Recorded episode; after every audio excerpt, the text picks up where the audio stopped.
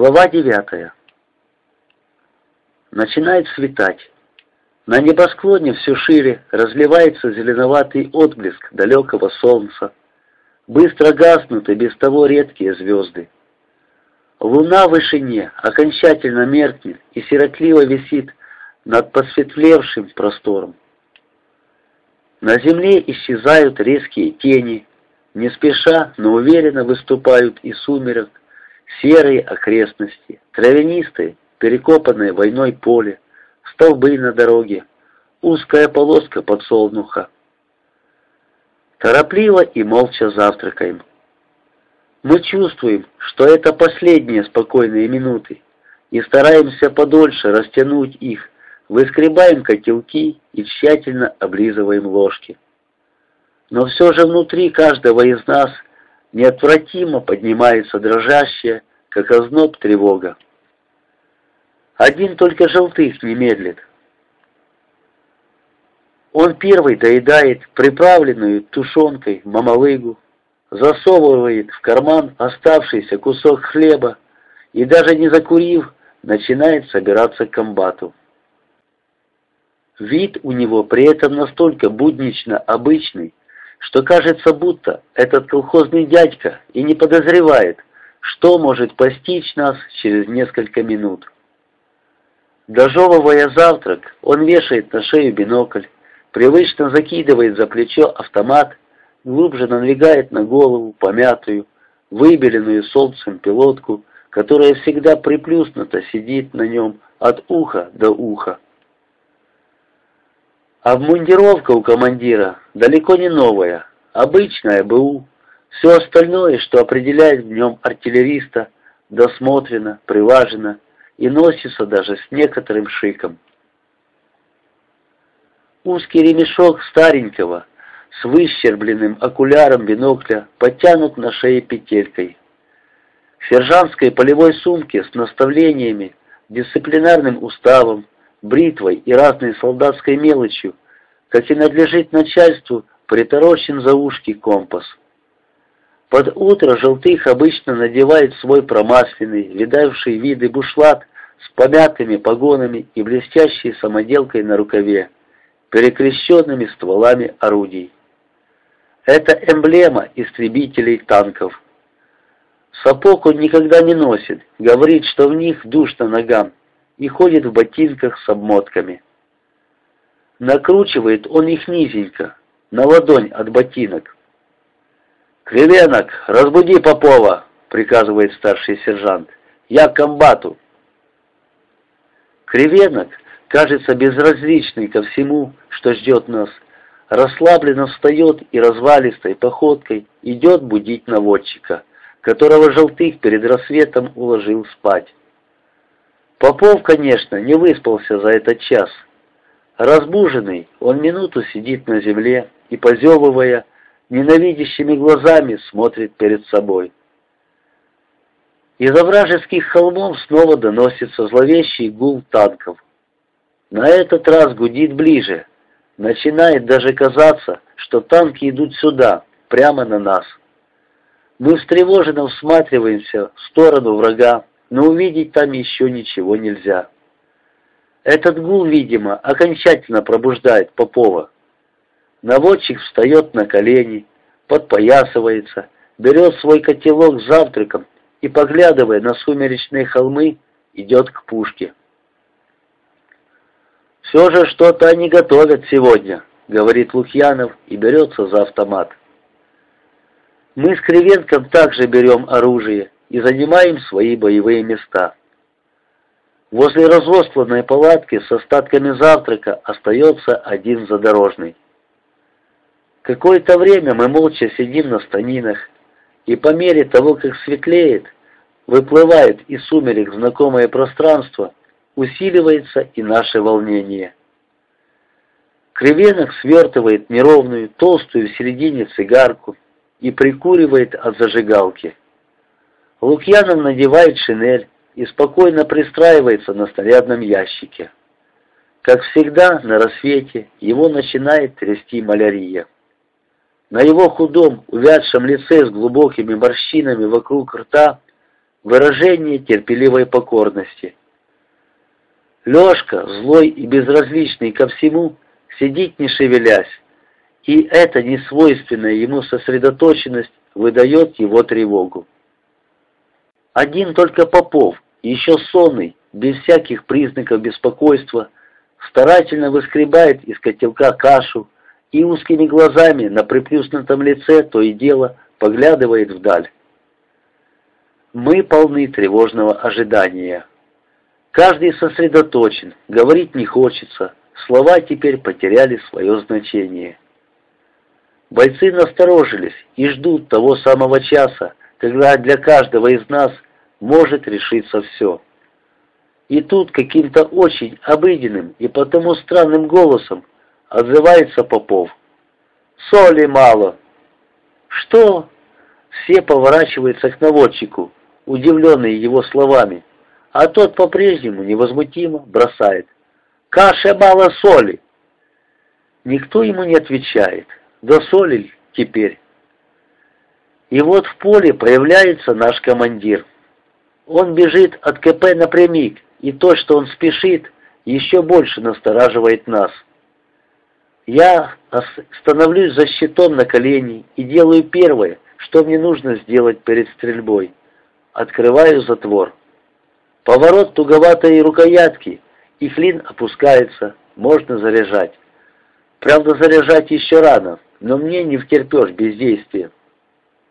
Желтых, наверное, издали замечает нашу гнетущую настороженность и, чтобы рассеять ее, кричит. «Ну, мальцы-удальцы, пальнем сейчас! С первого снаряда цель и спать до вечера!» «Как раз!» — бросает Лешка и вскакивает. «Поспишь тут!» Он выходит на площадку, как-то бережно неся перед собой большие, коричневые от загара руки.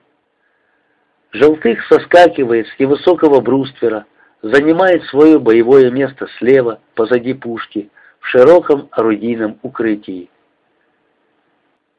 «Ничего, не впервой. Держитесь за землю матушку, она выручит», — спокойно говорит он и вскидывает бинокль. «Так, нет, еще немножко подождем. А ну, садись». Встав на колени, мы занимаем свои места. Попов у прицела, я справа от него за щитом. Межстанин устраивается за дорожной, за ним, возле снарядных ящиков, Кривенок и Лукьянов. Желтых время от времени смотрит в бинокль, одним глазом прижимается к прицелу Попов. Мы понимаем, что вступаем в поединок, исход которого будет решаться тем, кто опередит. Если чуть замешкаемся и немцы засекут нас на открытой позиции, придется туго. «Попов, наводить под нижний обрез!» — распоряжается Желтых, уже не отрываясь от бинокля. «Так, зарядить!» — спокойно, с чуть излишней строгостью командует он. Задорожный натренированным рывком вгоняет в патронник снаряд. Затвор коротко лязгнул, закрывается. Попол прилипает к прицелу. Мы ждем, затаив дыхание. Последние минуты утренней тишины. Восточная половина неба за нашими спинами наливается отцветом невидимого, но уже близкого солнца. Эти мгновения перед открытием огня особенно нестерпимы, ноют напряженные нервы. «Скорее, скорее!» Но Желтых медлит, он спокоен и лучше нас знает, когда следует подать команду. «А почему без каски? Где каска?» Неожиданно раздается в тишине его строгий голос. Это он Попову, который сутулится за прицелом вздвинутой на затылок пилотки. «Кривенок, каску!» Кривенок приносит из окопа видавшую виды, и исцарапанную каску и нахлобучивает на голову наводчика. И вдруг не успевает он отойти на свое место, где-то далеко, с немецкой стороны, раздается знакомое прерывистое «та-та-та-та-та».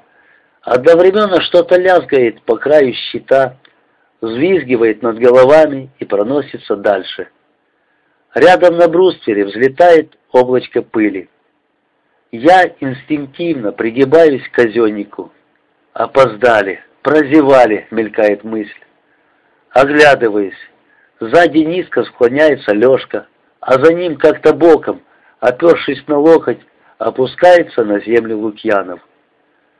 Из-под его пилотки на воротник распахнутой шинели и на дощатый снарядный ящик что-то часто капает. Лукьянов хватается рукой за голову и удивленно рассматривает ладонь. На ней кровь. «Сволочи!» — ругается Лешка.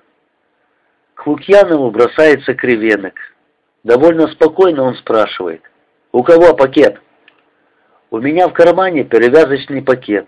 Я бросаю его кривенку и хочу сам подбежать туда, но команда желтых останавливает меня. «Стой! Тихо!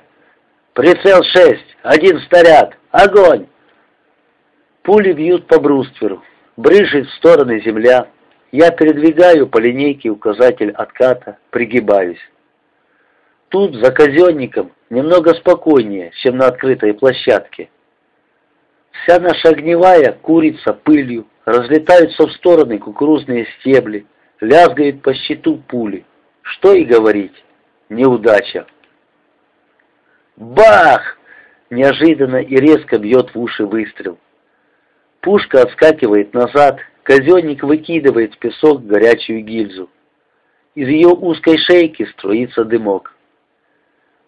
Я не вижу за щитом разрыва, но слышу далекое раскатистое «ках!» В стволе уже новый снаряд, и Попов аккуратно и спокойно подкручивает маховики. «Фить! Фить! Чвик!» проносится рядом новая очередь. «Быстрее! Быстрее!» — бьет виски мысль. Я оглядываюсь. Лукьянов лежит на боку, и кривенок, неумело раскручивая бинт, обвязывает его голову. Сквозь повязку проступает и расползается бурое пятно крови. Бах! Снова бьет наше орудие, и правое ухо глохнет, будто его заткнули ватой. Я торопливо вглядываюсь в указатель, откат как будто нормальный. «Прицел семь!» — с яростью командуют желтых. «Значит, недолет. Надо еще пристреливать». Пулемет бьет длинными очередями, и это, видно, спасает нас. Только первые пули попадают в огневую, а остальные рассеиваются вокруг. Все мы жмемся к земле. Лешка лежит на боку, прижимая к груди снаряд. Взгляды наши встречаются, и в его глазах я не нахожу враждебности. Мне тоже теперь не до злости. Люся и все, что с ней связано, отступает в давнее, далекое вчера. Попов работает ловко и четко. Огневую сотрясает уже третий выстрел, и тотчас сзади кричит желтых. «Отметиться по разрыву!»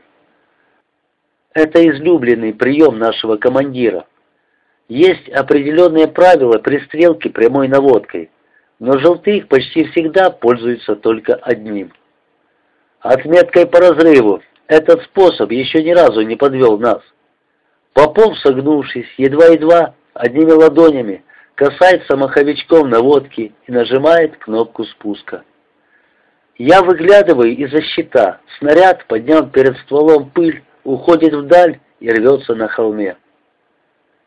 «Верно!» — радостно и сипло, что из силы кричит желтых. «Три снаряда! Беглый! Огонь!» Слава Богу, спадает в душе тревожное напряжение. Попали. Теперь добить. Бах! Гремит выстрел. Пушка дергается. Из казенника со звоном вылетает гильза. Лешка, встав на колени, досылает следующий снаряд. И через десять секунд снова бах! На огневой кисловато-пороховой смрад, пыль. Шестая гильза звонко лязгает о предыдущие, и тут же желанная команда. «В укрытие!» «Есть, кажется, удачно. Еще немножко, еще!» Мы все хватаемся за пушку. Я переползаю через станину, вырываю из оси стопор, кто-то сзади выдергивает из земли сошник. Желтых хватается за левую станину. Припав к самой земле, налетаю на колесо. Пушка трогается с места. Попов, однако, опаздывает толкнуть левое колесо, орудие перекашивается на площадке, и Желтых зло кричит. «Попов, не зевай! Такую твою!» На Попова командир кричит редко, только в бою под огнем, тут он никого не щадит. Попов не обижается, как не обижается никто из нас. В надвинутой на глаза каске он упирается коленями в землю, плечом в колесо. Пушка трогается с места и, тяжело покачиваясь, идет в укрытие. «Та-та-та-та!» — стучит издалека пулемет, но мы уже свернули станины.